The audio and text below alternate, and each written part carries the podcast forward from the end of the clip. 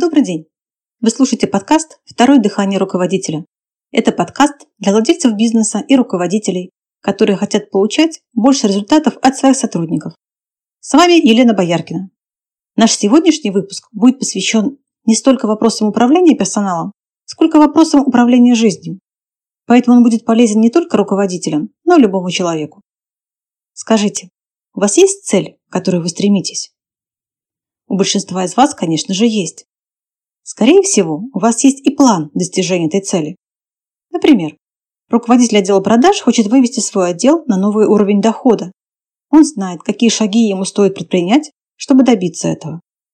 Или сотрудник хочет карьерного роста, планирует занять должность главного бухгалтера. Или выпускник школы хочет поступить в желаемый вуз и планирует необходимые для этого действия. Так? Но не всегда все происходит гладко на пути к желаемому. Не у всех получается дойти до конца, добиться цели. Сегодня мы поговорим о том, что поможет на этом пути. Существует один механизм, который может быть очень полезен. Он называется «два подарка». Механизм «два подарка» – это, по сути, два этапа, которые необходимо пройти на пути к успеху. Давайте рассмотрим первый подарок. Именно он чаще всего остается незамеченным, Первым подарком от жизни является осознание того, что именно не получается сделать, того, что является барьером для достижения цели. Возьмем, к примеру, начальника отдела продаж, который хочет вывести отдел на новый уровень дохода. Вот он поставил всем сотрудникам планы, расписал схемы стимулирования. Вроде бы он много чего учел, а график дохода застрял на одном уровне и никак не поднимается. Так сказать, уперлись в финансовый потолок. И чтобы его преодолеть, надо задать себе правильные вопросы. Например, с чем именно я не могу справиться? Какой барьер я никак не могу преодолеть?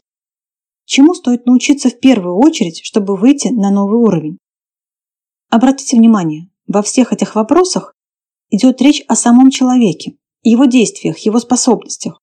Общий знаменатель всех этих вопросов – чего не могу я или что нужно сделать мне.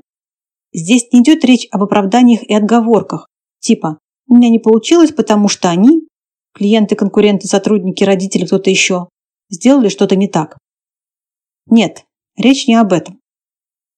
Первым подарком является именно то, что человек осознает, что именно ему надо сделать. Первым подарком также будет то, что у вас появятся правильные вопросы.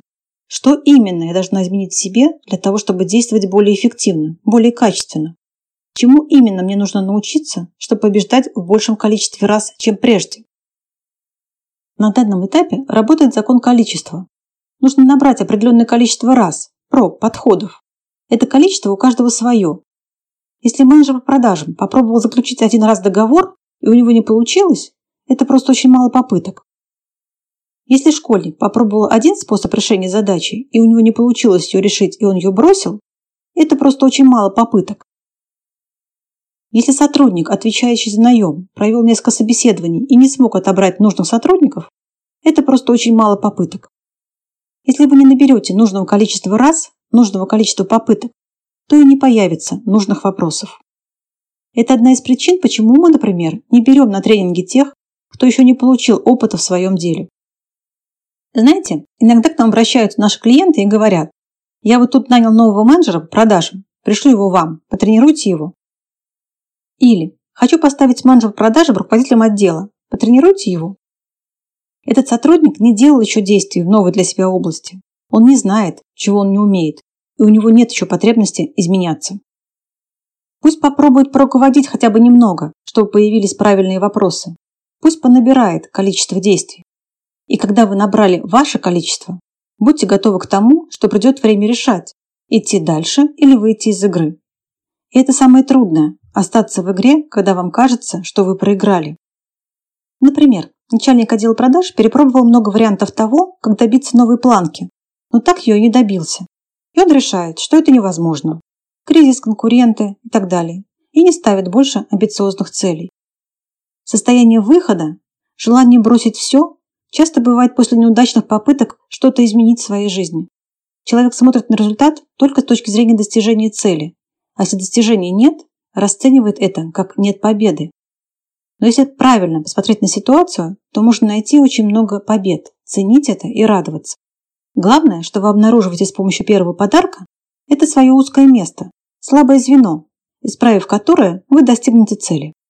Не зря говорят, что понимание проблемы – это 50% ее решения. И вот теперь научитесь справляться и справляйтесь на практике с тем, что отделяет вас от успеха. И это второй подарок. Жизнь – это всегда движение, а движение есть изменение. Не бойтесь совершать ошибки. Легко стать человеком, которому ничего больше не надо. Но очень трудно выбраться из этого состояния. Главным остается наличие целей и созидательных идей, а также постоянное и неудержимое желание меняться на пути к своей цели. Это нужно ценить в людях и в себе. Не переживайте и не бойтесь совершать ошибки, получайте от этого удовольствие. Многократные неудачи – это основа того, что в скором времени у вас будет успех. А приблизит успех – тренировки. Практикуйтесь в том, что у вас не получается, и тогда получится быстрее. Мы тренируем навыки найма, управления, продаж, общения. И результаты тренировок говорят сами за себя. Почитайте отзывы наших выпускников и поговорите с ними. Уверена, они смогут рассказать много интересного. И еще один момент. Мне хотелось бы получить от вас обратную связь в отношении подкастов. Вы можете написать комментарий, поставить лайк, подписаться на информирование о новых выпусках подкаста. Также у вас есть возможность написать мне по электронной почте, указанной в описании выпуска, и задать свой вопрос. На этом все. Спасибо за внимание и до встречи в следующий четверг на подкасте «Второе дыхание руководителя».